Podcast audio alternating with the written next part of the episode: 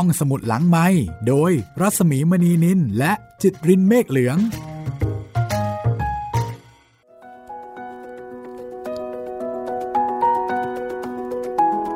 สวัสดีค่ะ ได้เวลาเปิดทำการของห้องสมุดหลังไม้อีกครั้งหนึ่งแล้ว สวัสดีคุณจิตริน สวัสดีครับพี่หมีครับ วันนี้เรามีสัญญารักกันนะคะ ครับแต่ไม่ใช่ของเราสองคนนะครับ เป็นสัญญารักของใคร อ๋อจำได้ละ เป็นสัญญารักของครูของพิมพ์ครูพิมพ์กับครูชิด แล้วก็มีหนุ่มชมเข้ามาเกี่ยวข้องนะคะรักสามเศร้า คุณจิตรินมีสัญญารักกับใครบ้างหรือยังเนี่ย เอ่อ ขอไม่เปิดเผยแล้วกันครับพี่ตอบเหมือนดาราเลยอะต้องพูดอย่างนี้แหละครับ ไม่งั้นเดี๋ยวคนเขาจะ ไม่ได้นะถ้าเป็นสนใจดาราบอกแบบนี้ไม่ได้นะต้องล่ให้ตัวชัดเจนอย่างนี้เหรอต้องพี่อาจจะบอกว่าก็ไม่ถึงขั้นเป็นสัญญาอ๋อยังอยู่ในสถานะเพื่อนราก็ยังดูดูๆกันไปเป็นเพื่อนสนิทที่ดีต่อกันอะไรอย่างเงี้ยไม่ได้นะต้องฝึกเอาไว้นะ โอ้โหเดี๋ยวเผื่อต้องตอบ ขอขอให้มีวันนั้นเถอะครับพี่สัญญารักนะคะ เรื่องที่เราจะเล่าให้คุณได้ฟังในวันนี้ค่ะ กับงานเขียนของออัธจินดา ในหนังสือวิญญาณอารวาสซึ่งมีหลายรสชาติมากนะคะครับ มีทั้งผจญภัย มีทั้งเศร้า มีทั้งโรแมนติกใช่ไหมโรแมนติกนี่ มีนิดเดียวเองครับ รู้สึกว่าจะมีสยองขวัญซะเยอะ อันเนี้ยก็น่าจะโรแมนติกนะ สัญญารักเนี่ยน่าจะติกสุดแล้วล่ะ ครับ ต้องพิสูจน์กัน ตอนที่แล้ววันแต่งงานนี่ไม่สักนิดเลยนะพี่ครับ เราก็คิดว่าน่าจะมีแบบความโรแมนติกปรากฏว่า มีความหวาดระแวงซะมากกว่า ใช่ ผีมามาแทรกแซงเป็นมือที่สามตลอดเลยครับ ก็น่าจะเป็นเรื่องสัญญารักนี่แหละค่ะ ไม่โรแมนติกตอนนี้ก็ไม่รู้จะโรแมนติกตอนไหนแล้ว ติดตามกันนะคะ รายการห้องสมุดหลังไม้ไทย PBS Podcast ก็มีให้คุณได้ฟังในหลายแพลตฟอร์มนะคะ ทั้งแอปพลิเคชัน ทั้งเว็บไซต์ แล้วก็ทาง YouTube ด้วยนะคะ ก็ครบเท่าทุกช่องทางที่รับฟังกันได้นะครับ ยังมีทาง Google Podcast Spotify แล้วก็ Podbean ด้วยนะครับ สะดวกฟังช่องทางไหนหรือว่าชอบช่องทางไหนก็เขียนทักทายพูดคุยกันมาได้นะคะ รวมไปถึงว่าฟังเรื่องไหนแล้วชอบ หรือว่าอยากจะเสนอแนะเรื่องไหนโอ้ได้ทั้งนั้นเลยค่ะ ติดต่อสื่อสารกันได้ 3 ช่องทางค่ะ ครับผมทั้งทางแฟนเพจไทย PBS Podcast แฟนเพจของพี่หมีรัศมีมณีนินแล้วก็ทาง YouTube ก็คอมเมนต์ไว้ใต้คลิปได้เลยนะครับ เอาละค่ะ คุณจิตริน พร้อมสำหรับสัญญารักหรือยังคะพร้อมแล้วครับ ถ้าอย่างนั้นไปกันเลยค่ะว่าสัญญารักนี้นะคะจะโรแมนติกอย่างที่เราคุยกันไว้หรือเปล่า กับตอนที่ 20 วิญญาณอารวาสออัธจินดาค่ะ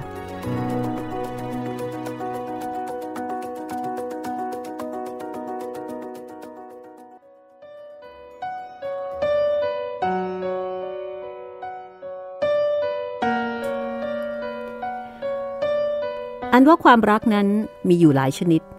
บางชนิดเมื่อเกิดขึ้นแล้ว ก็ทำให้ผู้ที่กำลังรักมีความสุขสดชื่นแจ่มใส ไม่ว่าจะทำอะไร ก็ดูสบายอกสบายใจไปเสียทั้งนั้น เพราะว่าความรักที่เกิดขึ้นนั้นเป็นความรักที่สมปรารถนาแต่ความรักบางชนิดก็สร้างแต่ความระทมตรมตรอม อกไม่ไส้ขม ราะรักไม่สมคเนตามที่ว่ากันไว้สำหรับความรักอันหลังนี้เมื่อเกิดขึ้นแล้ว ก็จะมีอารมณ์อีกอย่าง หรือหลายๆ อย่างติดตามมาด้วย เช่น อารมณ์โกรธ แค้นเคือง พยาบาท และจะต้องทำอะไรสักอย่างหนึ่ง ให้สมกับที่ได้เกิดความโกรธ ความแค้นเคืองนั้นให้จงได้ แล้วแต่ว่าจะโกรธเคือง หรือว่าผูกพยาบาทคาดพยาเวรกันมากน้อยเพียงใด ซึ่งเรื่องมันก็เกิดขึ้นอย่างที่ว่ามานี้ และมันไม่น่าที่จะเป็นไปได้ แต่มันก็เป็นไปแล้ว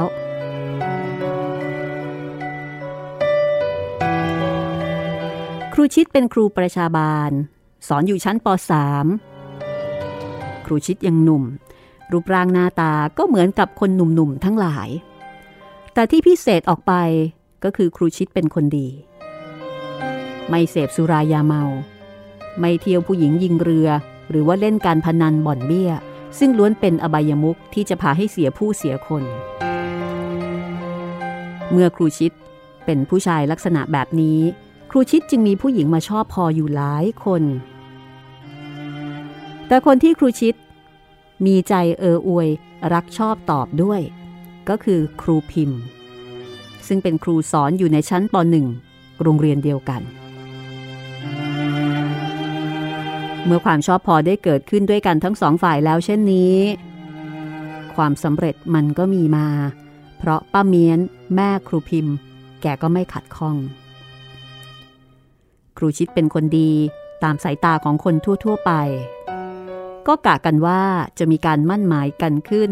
ตามระเบียบประเพณี และก็คงจะอยู่ในราวเดือนห้าขึ้นหนึ่งค่ำซึ่งกะเกณฑ์กันไว้ว่า ผู้ใหญ่ทางฝ่ายครูชิดจะได้ไปทำการมั่นหมายครูพิมพ์ไว้ตามระเบียบ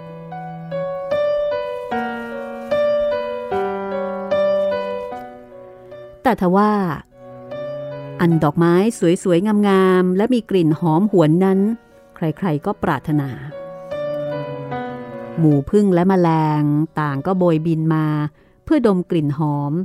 แล้วก็ลิ้มรสหวานจากน้ำในเกสรของไม้งามดอกนี้ ครูพิมพ์ก็เช่นเดียวกัน ไม่ได้มีเพียงครูชิดคนเดียวเท่านั้น ที่ชอบอกชอบใจครูพิมพ์อยู่ จนกระทั่งจะมั่นหมายตกแต่งกันตามธรรมเนียม แต่ยังมีเจ้าหนุ่มอีกคนหนึ่ง ซึ่งนับว่าเป็นผู้มีอิทธิพลเหนือกว่าคนทั้งหลายในอำเภอนี้ มาชอบพอครูพิมพ์อย่างโงหัวไม่ขึ้น และก็แน่ละเมื่อมีข่าวว่า ครูพิมพ์จะมีคู่มั่นคู่หมายในเดือนห้าข้างหน้านี้แล้ว เจ้าหนุ่มคนนี้ก็เสียใจ เสียใจที่จะต้องเสียของที่ตัวเองชอบพอเขาข้างเดียวไปเป็นของคนอื่น เจ้าหนุ่มคนนี้คือลูกชายประหลัดอำเภอ ชื่อว่านายชม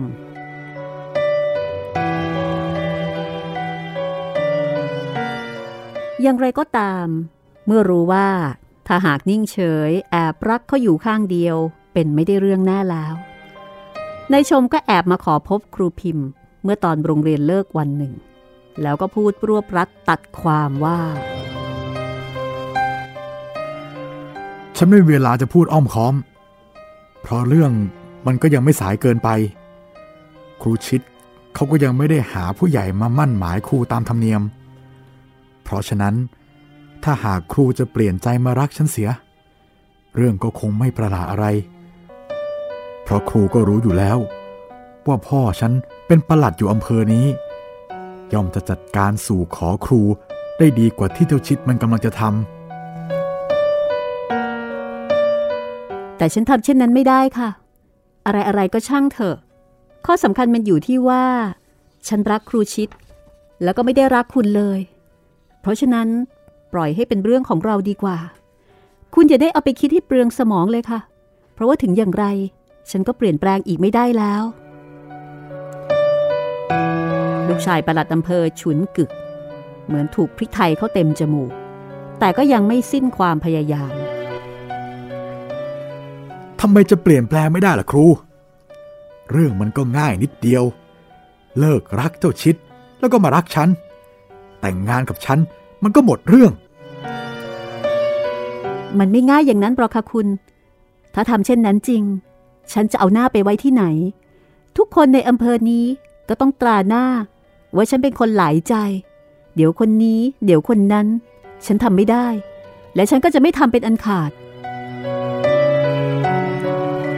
เมื่อถูกยื่นคำขาดเช่นนี้ เจ้าชมก็โกรธ โกรธแล้วก็แค้น ต่อมาก็เป็นพยาบาท จะเป็นอย่างไรก็ช่างหัวมัน ฉันจะเอาผู้หญิงคนนี้เป็นเมียให้ได้ ไม่ว่าฉันจะอยู่หรือจะตาย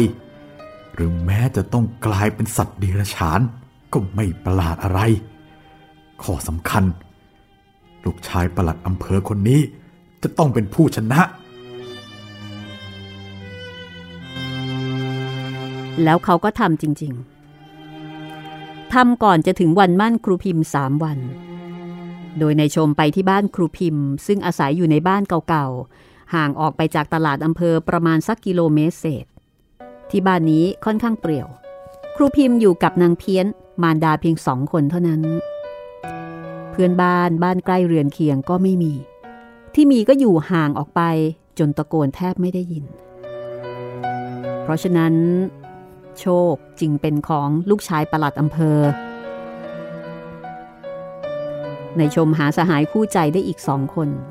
ก็มาที่บ้านครูพิมพ์ในคืนวันหนึ่ง เวลาประมาณยามเศษ ซึ่งนับเป็นเวลาที่ค่อนข้างจะดึกมากแล้วสำหรับอำเภอที่อยู่ห่างไกลจากความเจริญเช่นนี้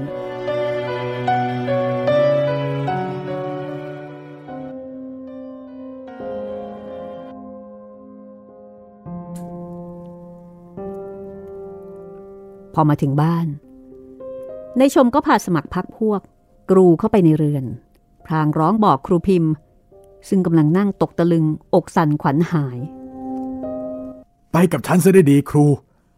ไม่งั้นจะต้องใช้กำลังฉุดเอาไปให้ได้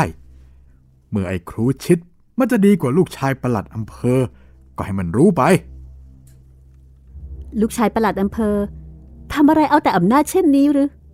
เมินเสียเถอะ ถึงตาย ฉันก็ไม่ยอมไปด้วย ก็ให้มันรู้ไป เอาพวกเราฉุดสิวะพอขาดคำเจ้าลูกพี่ลูกน้องสหายเกลือทั้งสองที่มาด้วย ก็ตรงเข้าฉุดครูพิมพ์ จะเอาออกไปจากเรือนนางเพี้ยน เมื่อเห็นคนมาฉุดลูกสาวก็ตกใจ โดดเข้าช่วยครูพิมพ์ พยายามขัดขวางที่จะไม่ยอมให้เขาฉุดลูกสาวไปง่าย ๆ เพราะว่าอย่างน้อยอีกสองสาวัน แกก็จะได้กินสินสอดทองมั่นอยู่แล้ว ปาแกก็ส่งเสียงตะโกนเรียกชาวบ้าน เรียกให้ชาวบ้านมาช่วย ในชมเห็นนางเพี้ยนเข้ามาขัดขวาง ก็โกรธ ก็เลยยกเท้าเตะไปทีนึง หมายจะให้แกเจ็บ แกจะได้ปล่อย ให้เอาลูกสาวไปง่ายๆ บังเอิญ เท้าที่เตะก็สวมรองเท้า แล้วก็ยังเตะไปถูกกระโดงคางของยายเพี้ยนพอดี แกแก่แล้ว พอโดนเตะกระโดงคางเขาอย่างแรง แกก็ลมกลิ้ง ลงหมอบกระแตแล้วก็ขาดใจตายอยู่กับพื้นห้อง เจ้าชม หนุ่มนักเลงฉุดผู้หญิงพอเห็นเช่นนั้นก็ตกใจ แต่จะเข้าไปแก้ไข มันก็สายไปเสียแล้ว ยังไงยังไงเมื่อเรื่องมันเกิดขึ้นมาถึงขนาดนี้ก็ต้องเอาครูพิมพ์ไปเป็นเมียให้ได้ แล้วก็เอาไปได้จริง ๆ แต่ก็เอาไปได้เพียง 3-4 วันเท่านั้น เพราะว่า พอตกวันที่ห้าครูพิมพ์ ซึ่งถูกนายชม ลูกชายประหลัดอำเภอ พาตระเวนหนีมือกฎหมาย ก็ตัดสินใจผูกคอตายกับขื่อในโรงนาแห่งหนึ่ง ที่ในชมพาหนีไปหลบซ่อนอยู่ที่นั่น พอรุ่งขึ้น วันที่6ทางอำเภอก็ตามจับตัวลูกชายประหลัดอำเภอได้พร้อมกับเพื่อนอีกสองคน แต่สำหรับพิมพ์นั้น คงได้ไปแต่ศพ ซึ่งทำให้ครูชิดวิปโยคโศกเศร้าเป็นนักหนา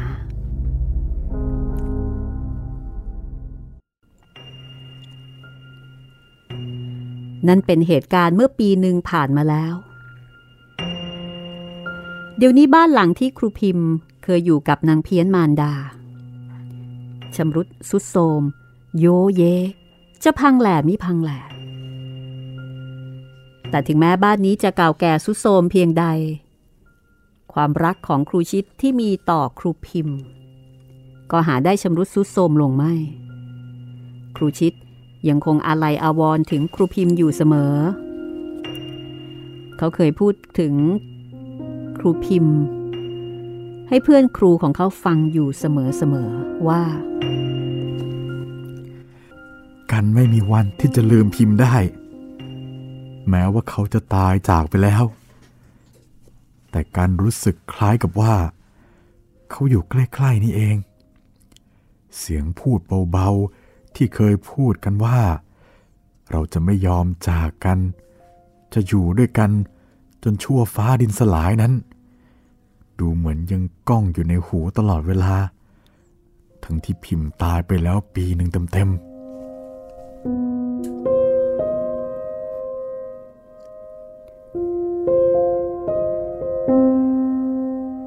แม้จะดูเหมือนว่าเรื่องมันจบไปแล้วตั้งหนึ่งปีเต็มๆ แต่ในความเป็นจริง เรื่องเพิ่งจะเริ่มต้นขึ้น มันเริ่มขึ้น เมื่อครูทอง สหายของครูชิด กลับจากเที่ยวงานวัดกลางทุ่ง แล้วก็เดินกลับบ้านมาคนเดียว พอมาถึงทางเข้าอำเภอ ครูทองเห็นผู้หญิงคนหนึ่งเดินไปข้างหน้า จากแสงไฟที่ร้านขายของในตลาดทำให้ครูทองสังเกตเห็นว่า ผู้หญิงคนนั้น มองดูข้างหลังประพิมพ์ประพาย คล้ายครูพิมพ์ที่ตายไป ก็เลยสงสัยว่าเป็นใคร ครูทองก็เร่งฝีเท้า เดินขึ้นหน้าไปหน่อย แล้วก็หยุดยืนทำทีเป็นจุดบุหรี่พอหญิงสาวคนนี้เดินผ่านมา ก็สังเกตเห็นได้ว่า เธอมีรูปร่างหน้าตาเหมือนครูพิมพ์ ราวกับคนคนเดียวกัน ผิดกันก็ตรงที่ว่า ผู้หญิงคนนี้ดูเหมือนจะสาว และอายุยังน้อยกว่าครูพิมพ์ เพียงนิดหน่อยเท่านั้น ครูทองถึงกับตกตะลึงพึงเพลิด ในรูปร่างลักษณะของผู้หญิงคนนี้ พอรู้สึกตัวหายตกตะลึง ครูทอมก็เลยรีบวิ่งเข้าไปทักทายปราศัย เออคุณคุณครับ เดี๋ยวก่อนครับ ขอให้ผมพูดอะไรสักสองสาคำได้ไหมครับ ผู้หญิงสาวสวยคนนี้หยุดชะงัก สีหน้าของเธอแสดงความตกอกตกใจนิดหน่อย ที่ถูกเรียกให้หยุดกลางทาง ครูทองเข้าใจความรู้สึกของเธอดีก็เลยรีบบอกก่อน เออไม่ไม่ไม่ใช่เช่นนั้นนะครับ โปรดอย่าเข้าใจผิด ที่ผมทักคุณ ก็เพราะว่า เห็นว่ารูปร่างหน้าตาคุณ เหมือนกับครูพิมพ์ ที่สอนอยู่โรงเรียนเดียวกับผมเลย แต่เวลานี้เขาถึงแก่กรรมไปแล้ว หน้าตาเหมือนครูพิมพ์ ดิฉันทราบค่ะ ทราบดีทีเดียว อ๋อ คุณรู้จักกับครูพิมพ์ด้วยเหรอครับ ครูทองย้อนถามใจมาขึ้นเป็นกอง เมื่อเห็นเธอยิ้มให้ รู้จักสิคะ ก็เขาเป็นพี่สาวดิฉันเอง เขาตายดิฉันทราบจากหนังสือพิมพ์ แต่ตอนนั้นดิฉันกำลังเรียนอยู่ที่กรุงเทพ เงินทองก็ไม่ค่อยมีพอจับใจใช้สอย แล้วก็ทราบว่าครูชิดคงจะจัดการศพให้ ดิฉันก็เลยไม่ได้ลงมาปะโทนั่นสิครับ ผมถึงได้ว่าทำไมหน้าตาถึงได้เหมือนกันเหลือเกิน แล้วนี่คุณมานี่ ครูชิดเขารู้แล้วหรือยังครับ ยังกระมังคะเพราะว่าดิฉันเพิ่งจะมาถึงเมื่อตอนค่ำนี้เองค่ะ แล้วคุณพักที่ไหนครับ ก็ที่บ้านหลังเก่านั่นแหละค่ะ เอะก็บ้านนั้นมันจวนจะพังแล้วนี่ครับ คุณจะอยู่ยังไงได้ ดิฉันมาเพียงแค่สองสามวันเท่านั้นนี่คะที่มาก็เพื่อจะมาเลี้ยงพระทำบุญ แล้วก็อุทิศส่วนกุศลให้กับพี่กับแม่ เพราะว่าเมื่อตอนตายดิฉันก็ไม่ได้มา แล้วก็ตั้งใจว่าทำบุญแล้วก็จะกลับกรุงเทพค่ะ อ๋อ ผมเข้าใจผมเข้าใจอะเชิญสิครับ เดี๋ยวผมจะไปส่งหน้าบ้าน ครูทองส่งน้องสาวครูพิมพ์ที่หน้าบ้านแล้ว ก็เดินกลับบ้าน ทีแรกก็ตั้งใจว่าจะไปบอกครูชิดเอาหน้าสักหน่อย ว่าน้องสาวครูพิมพ์มา แต่นึกอีกที เนื่องจากตอนนั้นมันก็ดึกแล้ว ก็เลยคิดว่า พรุ่งนี้ค่อยบอกก็ได้ เพราะว่ามันก็ไม่ใช่เรื่องสลักสำคัญอะไรนักหนา ครูทองก็เลยกลับบ้านไปตั้งแต่ตอนนั้น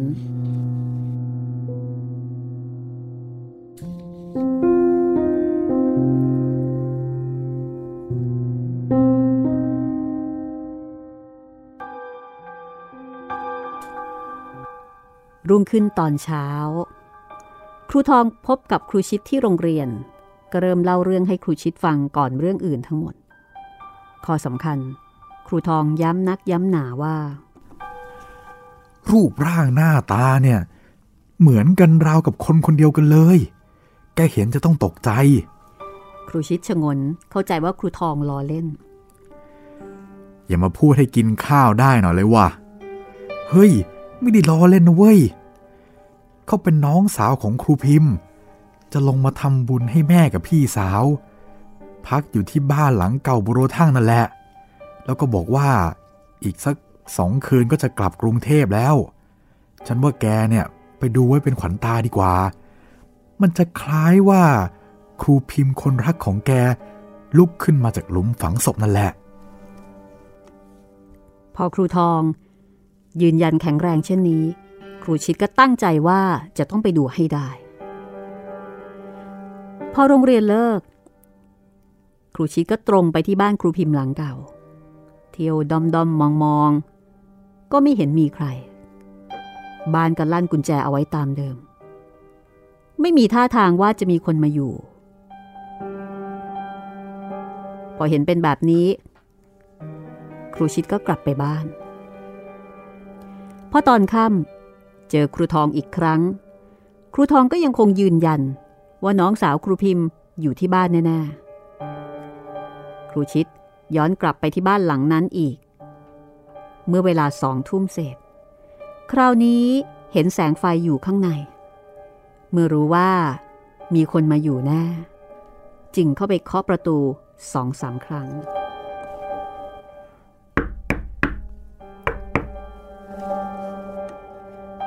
ประตูเปิดออก หญิงสาวคนหนึ่งโผล่หน้าออกมา อย่างยิ้มแย้มแจ่มใส เออขอโทษครับ คุณเป็นน้องครูพิมพ์ใช่ไหมครับ เพื่อนผมบอกว่ามาอยู่ที่บ้านนี้ ค่ะ ถูกแล้ว ดิฉันชื่อเพียรเป็นน้องครูพิมพ์ คุณคือชิด ใช่ไหมคะ ใช่ครับ ครูชิดตอบแล้วก็พิจารณารูปร่างของหญิงที่บอกว่าชื่อเพียรก็เห็นว่า ทั้งรูปร่างหน้าตา ตลอดจนการเคลื่อนไหวทุกสิ่งทุกอย่าง ไม่ผิดอะไรไปจากครูพิมพ์ของเขาเลยราวกับว่า ครูพิมพ์ ลุกขึ้นมาจากหลุมศพจริง ๆ อย่างที่ครูทองว่า การได้เห็นรูปร่างหน้าตาของครูพิมพ์อีกครั้งหนึ่งในคืนนี้ ทำให้ครูชิดดีใจมาก เพราะมันเหมือนกับว่า ครูพิมพ์ยังไม่ตาย เพียรเดินลงมาจากบันไดบ้าน มานั่งลงที่แคร่ไม้เก่าๆใต้ต้นตะขบ ครูชิดเดินตามมานั่งอยู่ข้างๆ บรรยากาศช่างเหมือนกับเมื่อครั้งที่พิมพ์ของเขายังมีชีวิตอยู่ ตะขบต้นนี้ ยใช้ร่มเงาของมัน อาศัยเป็นที่พูดจาฝากรักฝากใคร่มาตั้งแต่ปีก่อน มันควรที่จะเป็นเรื่องของความหลังกันไปแล้ว แต่เวลานี้มันกลับมาเป็นเรื่องของปัจจุบันอีกครั้งหนึ่ง เป็นครั้งที่ครูชิดไม่เคยคิดเคยฝัน ว่ามันจะเป็นไปได้ แต่มันก็กำลังเป็นอยู่แล้ว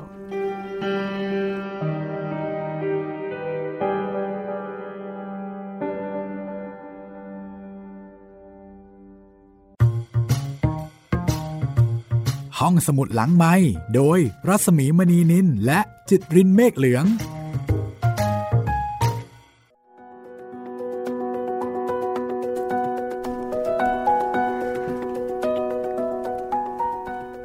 มาทรงๆนี้อีกแล้วครับพี่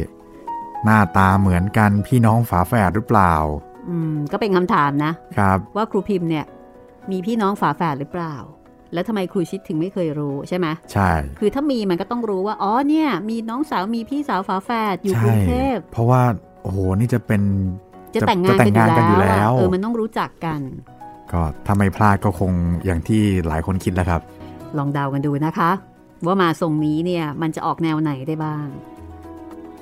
แต่ก็สงสารครูพิมพ์เนาะโอ้ใช่ครับแหม่เจอผู้ชายแบบนี้นี่ไม่ไหวเลยนะ แล้วแม่ก็ตายใช่ไหมใช่ครับ แล้วก็ถูกบังคับอีกถูกชุดอีกอื้อหือมันน่าจริง ๆ เลย แต่ว่าเรื่องราวแบบนี้ก็ยังคงเป็นเรื่องที่พบได้ทั่วไปนะ แม้กระทั่งในปัจจุบัน ใช่ครับ ยังเป็นข่าวให้เห็นอยู่บ่อย ๆ นะ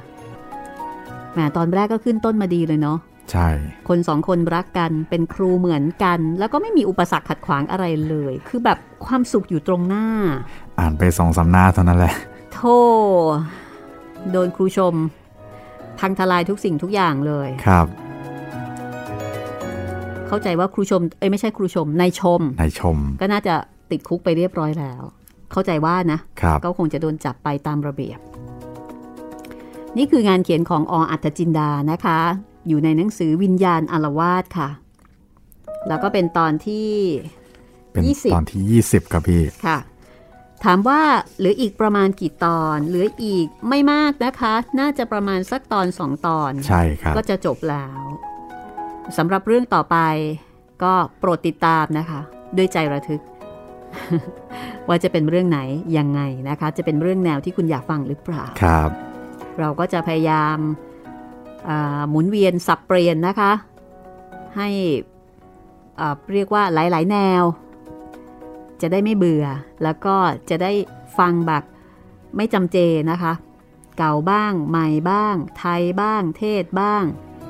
เศร้าบ้าง สนุกบ้าง ตลกบ้าง จะได้มีหลายรสชาติ ฟังแล้วมีความคิดความเห็นอย่างไร อย่าลืมนะคะ เขียนมาคุยกันบ้างค่ะ ให้เราได้รู้บ้างว่าคุณกำลังฟังรายการอยู่นะคะติดต่อกันมาได้เยอะ ๆ เลยนะครับ ทั้งทางแฟนเพจ Facebook ไทย PBS Podcast แฟ นเพจของพี่หมีรัศมีมณีนินแล้วก็ชาว YouTube ครับ คอมเมนต์มาเยอะๆได้เลยนะครับ แล้วก็สำหรับช่องทางการรับฟังช่องทางอื่นๆของเรานอกจากเว็บไซต์ แล้วก็แอปพลิเคชันของไทย PBS Podcast แล้ว ยังมีทาง Google Podcast Spotify Podbean แล้วก็ทาง YouTube นะครับ YouTube ต้องเป็น YouTube Channel ไทย PBS Podcast ด้วยนะครับ ย้ำอีกรอบหนึ่ง เพราะว่าห้องสมุดหลังไม้นี่ก็มีหลายช่องทาง หลายเจ้าที่เอาไปออกอากาศ แต่ว่าถ้าเป็นของ Official ต้องของไทย PBS Podcast นะครับ ถ้าอย่างนั้นนะคะ เดี๋ยวเราไปลุ้นกันต่อเลยค่ะ คุณจิตรินครับ ว่าตกลงทรงนี้เนี่ย จะเป็นทรงเดียวกับที่คุณจิตรินคิดเอาไว้หรือเปล่า ตกลงไปยังไงมายังไงนะ เป็นคู่แฝดกันหรือเปล่าใช่ไหมใช่หน้าเหมือนกันซะขนาดนี้เหมือนกันไปหมดทุกสิ่งทุกอย่างเลย ไปฟังกันต่อเลยค่ะ กับเรื่องสัญญารักค่ะ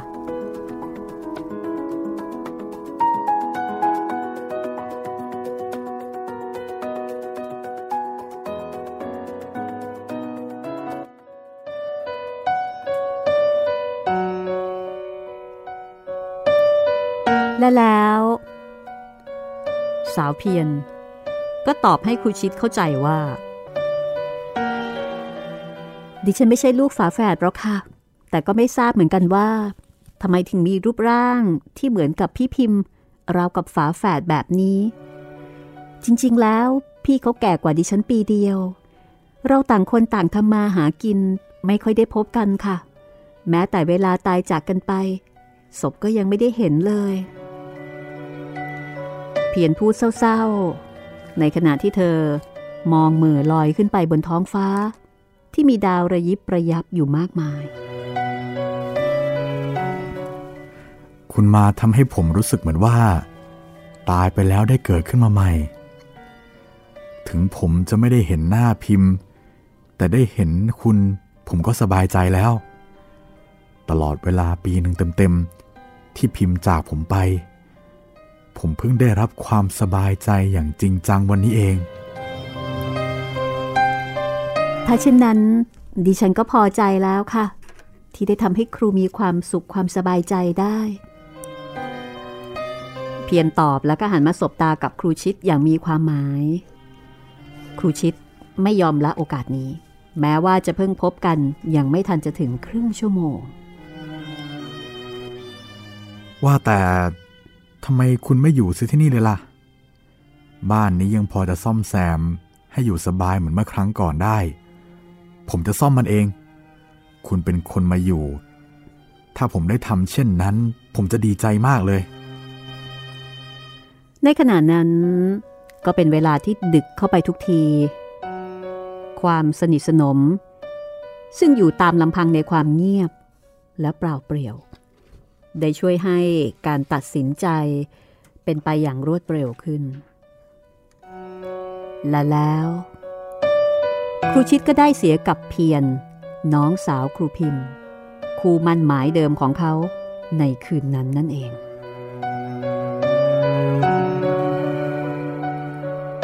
มันทำให้ครูชิดดีอกดีใจเป็นนักหนา บ้านหลังเก่าคร่ำคร่า ที่จวนจะพังแหล่มิพังแหล่หลังนั้น ได้กลับกลายมาเป็นสวรรค์วิมานของครูชิดอีกครั้งหนึ่ง บัดนี้ทุกสิ่งทุกอย่าง ได้กลับย้อนคืนมาหาเขาทั้งหมด แม้กระทั่งร่างของหญิงสาว อันเป็นที่รักสุดชีวิตชีวาของเขา ซึ่งไม่มีใครคิดว่าจะกลับมาได้อีกนั้น ก็ได้กลับมาอยู่ในอ้อมกอดของเขาแล้ว ตั้งแต่บัดนี้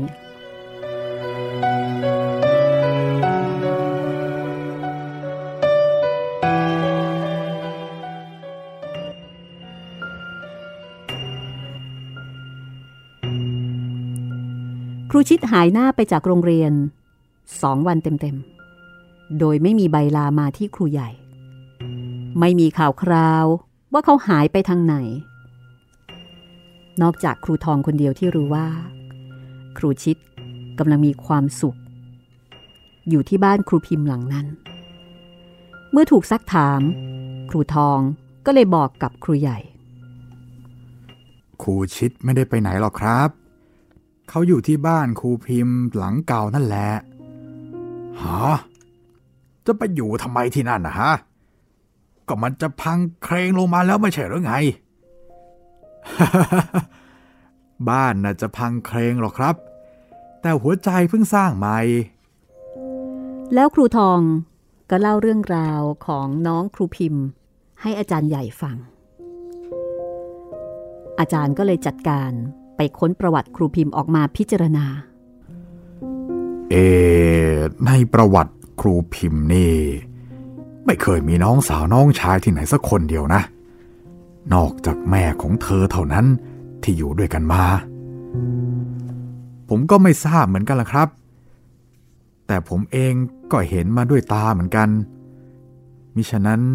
ก็ไม่กล้ารายงานกับอาจารย์ใหญ่หรอก จากนั้นอาจารย์ใหญ่ก็ให้ครูทองไปตามครูชิดที่บ้านครูพิมพ์หลังเก่า แต่ปรากฏว่า ประตูลั่นกุญแจ ไม่มีทีท่าว่าจะมีคนอยู่ข้างใน รูทองก็เลยกลับมารายงานครูใหญ่ ครูใหญ่ก็เห็นใจครูชิด ก็เลยปล่อยให้เวลาล่วงเลยไปอีกสองวัน แต่บ้านหลังนั้นก็ยังคงลั่นกุญแจอยู่ดังเดิม คือไม่ว่าจะมาตอนกลางวันหรือว่ากลางคืน บ้านก็ยังคงดูเหมือนไม่มีคนอยู่เหมือนเดิม จนกระทั่งครูใหญ่อดรนทนไม่ได้ ก็มาที่บ้านนี้ด้วยตนเอง แล้วก็บงการกับครูทอง แล้วก็ครูน้อยที่ติดตามมาด้วยอีกสองคน ให้ช่วยกันพังประตูเข้าไปข้างใน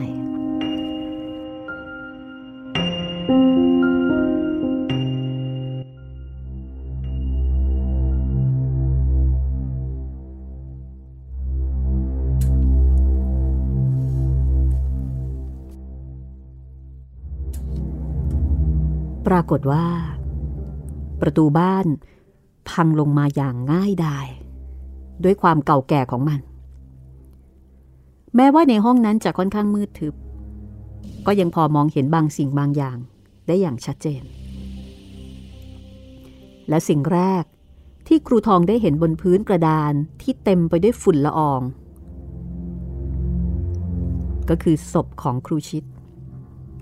ที่นอนตายขึ้นอืดเน่าเฟะมแมลงวันตอม ส่งกลิ่นเหม็นไปทั่ว ได้ตัวแล้ว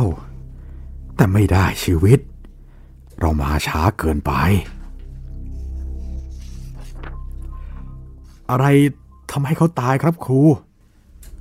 ครูทองถามขึ้น เมื่อได้แสดงความสังเวชสลดใจต่อการตายของเพื่อนคนนี้เฮ้ยเมื่อตอนผมพบเขาครั้งสุดท้าย เขายังแข็งแรงอยู่เลย ไม่มีทีท่าว่าจะเจ็บไข้ได้ป่วย แต่ทำไมถึงได้ตายง่ายนักนะมันต้องให้เจ้าหน้าที่ชนะสูตรศพ จึงจะรู้ได้ว่าเขาตายเพราะอะไร แต่เจ้าหน้าที่หรือแพทย์ประจำอำเภอ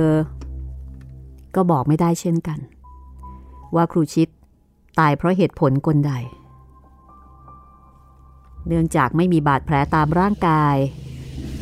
ซึ่งตอนนี้ขึ้นอืด บางแห่งก็มีน้ำเหลืองไหลเยิ้มออกมาส่งกลิ่นเหม็น เมื่อชนสูตรพลิกศพตามระเบียบแล้ว ครูใหญ่ก็จัดการให้ไปตามสัปเหร่อเพื่อมาจัดการมัตราสัง เพื่อที่จะเอาศพลงโลง แล้วก็นำไปฝากไว้ที่วัดรอการเผาต่อไป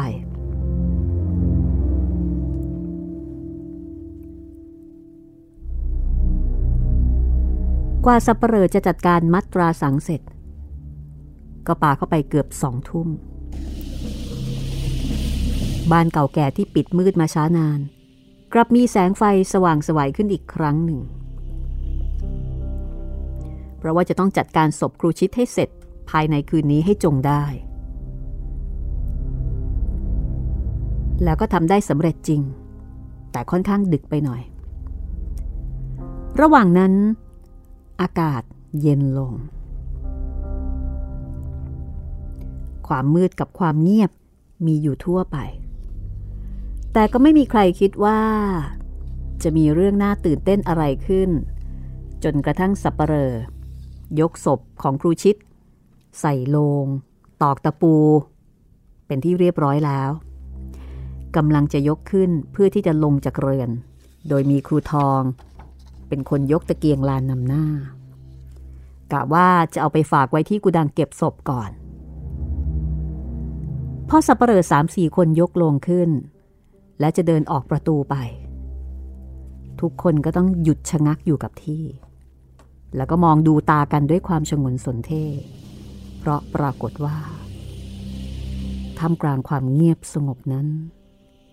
มีเสียงผู้หญิงร้องไห้ดังขึ้นมาทันที ที่ศพไปถึงประตู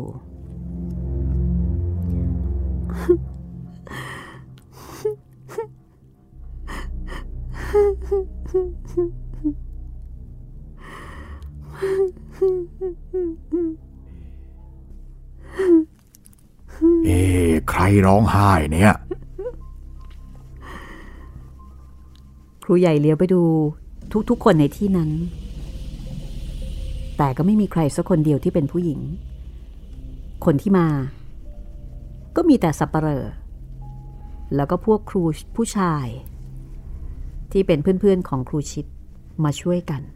ไม่มีผู้หญิงมาเลย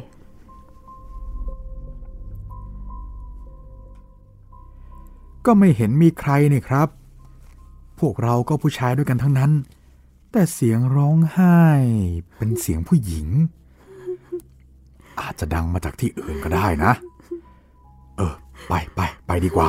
เดี๋ยวจะดึกมาก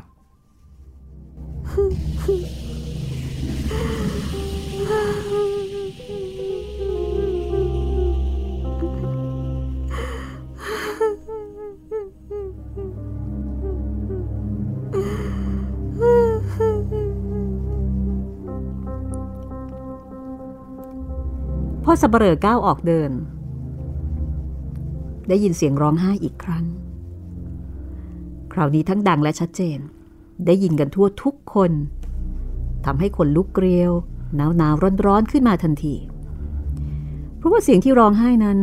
มันทั้งเยือกเย็นแล้วก็โหยหวน คล้ายกับว่าได้รับความเสียอกเสียใจจากอะไรสักอย่างหนึ่ง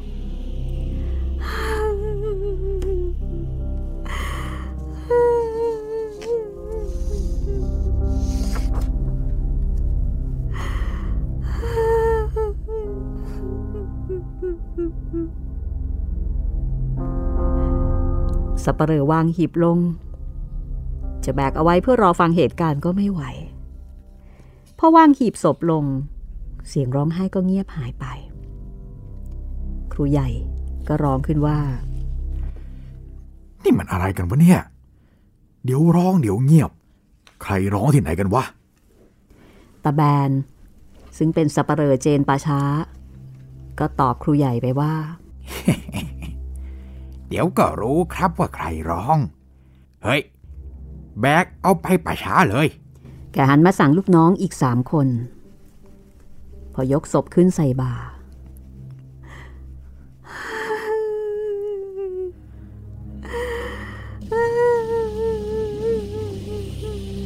เอาไปไม่ได้หรอกครับศพนี้เจ้าของเขาไม่ยอม แล้วใครเป็นเจ้าของล่ะฮะ ก็แม่พิมพ์ที่ร้องไห้อยู่เดี๋ยวนี้นะสิครับ เขาคงจะสัญญากันไว้เมื่อก่อนตายว่า จะอยู่ด้วยกัน โดยไม่ยอมที่จะห่างกันเลย ไม่ว่าจะยังมีชีวิตอยู่ หรือว่าตายไปแล้ว เออเพราะฉะนั้น พอเราจะเอาศพไป เขาถึงได้ร้องไห้ จริงครับครู ไอชิดเคยเล่าให้ผมฟังว่า เขากับครูพิมพ์ สัญญากันไว้อย่างนี้จริง ๆ เฮ้ย แล้วเราจะทำยังไงกันดีล่ะเนี่ยฮะ จะทำยังไง ก็ตั้งศพไว้ที่บ้านนี้แหละครับ จะทำบุญทำทาน ก็มาทำกันที่นี่ แล้วก็ตั้งไว้อย่างนี้ตลอดไป โดยจะเอาไปจากนี่ไม่ได้เลย เอาไปเมื่อไรก็เกิดเรื่องเมื่อนั้นน่ะแหละเฮ้ยก็เห็นจะต้องเอาอย่างนั้นอะนะ เอางั้นก็ช่วยกันเข้าสิ จัดการทำที่ตั้งศพทำความสะอาดบ้าน หาแจกันดอกไม้ กระถางทูบเชิงเทียนมาประดับเขาให้เรียบร้อย พรุ่งนี้ดิมนพระมาสวดที่นี่แหละ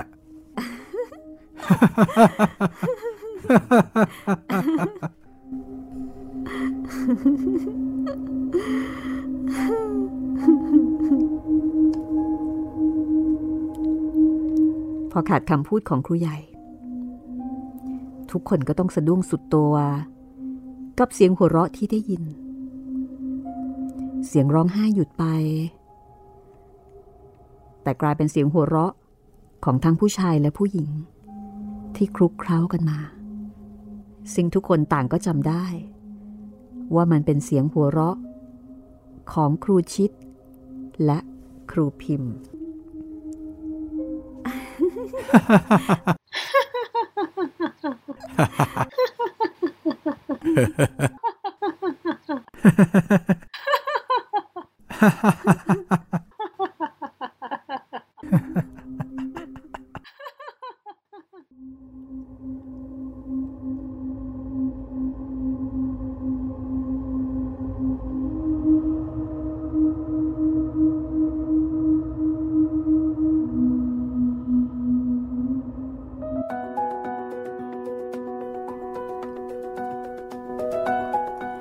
รุปว่า happy ending ได้ไหมเนี่ย ในเชิงในเชิงการอยู่ด้วยกันก็นับนะพี่ เพราะว่าคราวนี้อยู่ด้วยกันจนจนวันตายจนไม่ตาใช่ยตายแล้วก็ยังอยู่ด้วยกัน ต้องบอกว่าอยู่ด้วยกันตั้งแต่วันตาย อ๋อใช่ใช่เพราะว่าตอนใช่ไหมมีชีวิตไม่ได้อยู่ด้วยกันไม่ได้อเนาะยู่ด้วยกัน ก็ไม่รู้เหมือนกันนะคะว่าจะเรียกว่าจบแบบ happy ending ได้หรือเปล่านะคะ ครับ แต่ผีเนี่ย happy ถ้าตามนี้นะคะ โอ้โหผี happy มาก ค่ะ หัวเราะกันเกลียวเลยทีดีร่วนเลยชีนะคะอืม นี่คือเรื่องสัญญารักนะคะ ก็ถือว่าทั้งสองคนนี้เขาเขาก็ทำตามคำมั่นสัญญาที่ให้ไว้ต่อกันได้แบบโอ้โหแบบเหนียวแน่นเป๊ะมากเหนียวแน่นมากนะคะ รักษาสัญญาได้ดีไม่มีบิดพริ้วเลยครับ แต่บางทีสัญญาบางอย่างเนี่ย มันก็ต้องมีข้อยกเว้นบ้างใช่ไหมใช่ครับ มันมันก็ต้องมีอะไรที่แบบทำให้สัญญานั้นเนี่ย มันไม่สามารถจะเป็นไปตามนั้นได้ก็ต้องยอมรับกันบ้างเนาะใช่ แต่ว่าในกรณีนี้ก็ว่าไม่ได้ เพราะว่าทั้งสองคนเนี่ยเขาก็เห็นพ้องต้องกัน คือเขาต้องการจะรักษาสัญญาด้วยกันทั้งสองคนมันก็เลยโอเค แต่ถ้าในกรณีที่คนหนึ่งคนใดต้องการรักษาสัญญา มาทวงสัญญา แต่อีกคนหนึ่งบอกว่าเฮ้ยไม่ปฏิเสธเออฉันขอล้มเลิกฉันขอยกเลิกได้ไหมอะเขาเงื่อนเนี่ยไขมันเปลี่ยนไปแล้วอะเขาเนี่ยมีปัญหาแน่ แต่อันนี้โอเคนะครับ โอเค ผมนึกถึง ภาพยนตร์การ์ตูนเรื่องหนึ่งเลยพี่พี่เรื่องหมีพี่หมีเคยดู Corpse Bride ไหมพี่ ของทิมเบอร์ตัน เป็นเกี่ยวกับเจ้าสาวตาย แล้วเป็นศพแล้วฟื้นคืนชีพมาอืมหาเจ้าบ่าว แล้วเจ้าบ่าวเป็นไงอะแล้วเจ้าบ่าวก็เอ่อมันมันมีจุดก้ากึ่ง เหมือนจะไปอยู่กับเจ้าสาวเหมือนกัน แต่ว่าก็มีคนเป็นๆเนี่ยมาฉุดรางไว้อะไรประมาณนี้ครับซึ่งก็น่าจะเป็นเช่นนั้นนะใช่ครับ แล้วก็สุดท้ายช่วยเอาไว้ได้ไหมคะคนตายก็อยู่ส่วนคนตายถ้าจำไม่ผิดนะครับ อืมจะว่าไปอารมณ์คล้าย ๆ กับเรื่องนางนาคพระขนงเหมือนกันนะอ๋อใช่อารมณ์นี้เลยคือผู้หญิงตายใช่ไหมครับ แล้วผู้หญิงก็กลับมาแล้วก็พยายามที่จะเอาผู้ชายเนี่ยไปอยู่ด้วยครับ เพียงแต่ว่าอันเนี้ยระยะเวลามันไม่ได้มากถึงเรื่องนางนาคพระขนง แล้วก็ ผู้ชายโอเค ผู้ชายยินดีที่จะผู้ชายยินดีไปอยู่ด้วย ยินดีหรือเปล่าก็ไม่รู้นะ ตอนที่จะตายอะแต่พอตายไปแล้วก็คงต้องยินดีแล้วแหละกลับมาไม่ได้แล้ว คงยินดีแหละพี่ตอนจบหัวเราะกันขนาดนั้นอ๋อใช่หัวเราะร่วนเลยทีเดียวเชียวนะคะเรื่องต่อไป อันนี้น่าจะเป็นเรื่องสุดท้ายแล้วนะพี่ ปิดท้ายด้วยเรื่อง เจ้าของที่ครับอันนี้มาแบบ รู้เลยว่าเข้มเลยอะเจออะไรแน่ๆ น่าจะเป็นคดีเรื่องนี้ค่ะ ที่น่าจะสะท้อนความเป็นตำรวจของผู้เขียนว่าไหมครับ เพราะว่าเป็นเรื่องที่เกี่ยวกับโจรผู้ร้าย เกี่ยวกับเรื่องการทำงานของตำรวจนะคะ เกี่ยวกับเรื่องการทำงานของกองปราบ น่าจะจริงจังเลยแหละครับพี่เพราะว่ามีมีการใส่ใส่ยศใส่ตำแหน่งของตำรวจมาด้วย เพราะว่าตำรวจในเรื่องก่อนๆนนี่ก็แค่อาจจะบอกว่าเป็นสารวัตรเป็นในหมวดอะไรแค่นี้ค่ะอันนี้ดูเจาะจงเป็นพิเศษ อันนี้มีตัวตนมีตำแหน่งแห่งที่ชัดเจนเลยนะคะครระบุยศมาด้วย ก็ติดตามกันได้ค่ะ กับตอนต่อไปนะคะ ตอนที่ 21 กับเรื่องเจ้าของที่ งานเขียนของออัธจินดานะคะนายตำรวจนักเขียนหรือว่านักเขียนที่นำประสบการณ์ของการเป็นนายตำรวจ ได้เจอเจอชีวิตของผู้คนมากมายนำมาถ่ายทอดนะคะ โดยเอา เรื่องผีเนี่ยมาเป็นตัวผูกร้อยแล้วก็สร้างสีสัน อย่าลืมนะคะ สามารถที่จะติดต่อพูดคุยแล้วก็ทักทายกันได้ ไปที่เพจรัศมีมณีนินนะคะ ติดต่อที่นั่นได้เลย แล้วก็อาจจะทิ้งความเห็นเอาไว้ทาง YouTube ก็ได้นะ ใช่ครับทิ้งมาได้เลย ก็อยากให้คอมเมนต์ใน YouTube กันเยอะๆนะครับแล้วก็อย่าลืมกด Subscribe กันด้วย อย่าฟังอย่างเดียวนะครับ ค่ะ ถ้าชอบบอกต่อแล้วก็ช่วยแชร์ด้วยนะคะ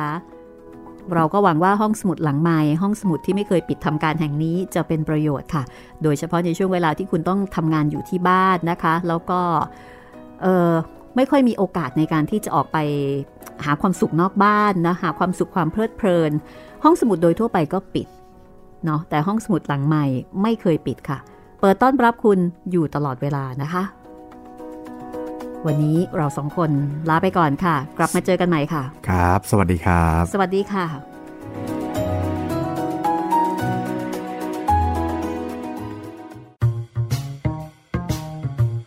ห้องสมุดหลังไม้โดยรัศมีมณีนินและจิตรินเมฆเหลือง